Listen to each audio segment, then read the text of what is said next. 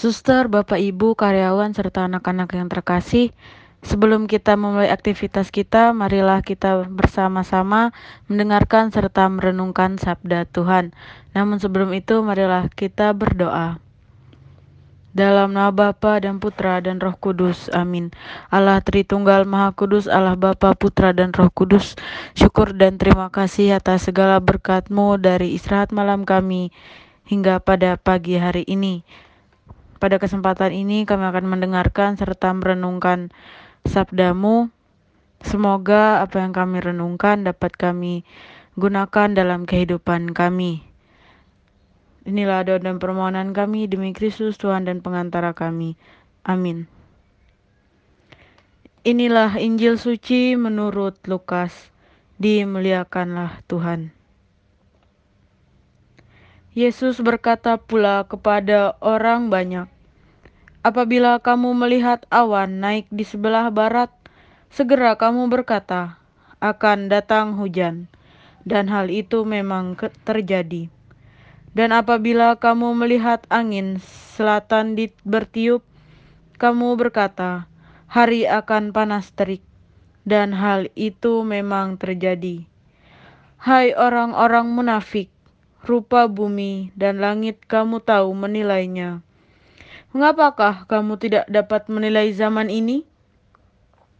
Dan mengapakah engkau juga tidak memutuskan sendiri apa yang benar? Sebab jikalau engkau dengan lawanmu pergi menghadap pemerintah, berusahalah berdamai dengan dia selama di tengah jalan, supaya jangan engkau diseretnya kepada hakim, dan hakim menyerahkan engkau kepada pembantunya, dan pembantu itu melemparkan engkau ke dalam penjara. Aku berkata kepadamu, engkau tidak akan keluar dari sana sebelum engkau membayar hutangmu sampai lunas. Demikianlah sabda Tuhan. Terpujilah Kristus. Pada Injil hari ini kita diingatkan melalui Lukas bab 12 ayatnya yang ke-56 dan 57 saat langit mendung, kita semua pasti akan memperkirakan sebentar lagi akan turun hujan. Namun, tidak semuanya bisa kita perkirakan. Sama halnya seperti masa depan, karir, dan lain sebagainya. Dalam penziarahan hidup kita, terlebih lagi sebagai pengikut Kristus, kita pasti menjumpai berbagai tantangan dan rintangan dalam kehidupan kita. Tetapi percobaan bukanlah akhir dari segalanya. Melalui hal itu, kita semakin bisa untuk bertumbuh dan berkembang dalam iman, pengharapan, dan kasih. Kita harus mempunyai keyakinan bahwa pasti ada buah di balik perjuangan kita dan semua perjuangan kita pasti tidak sia-sia. Nah, segala hal itu bisa terjadi di hari esok, dan lagi-lagi hal itu tidak bisa kita perkirakan. Namun, bagi Tuhan tiada yang mustahil. Ia telah merencanakan segalanya, dan itu pasti yang terbaik.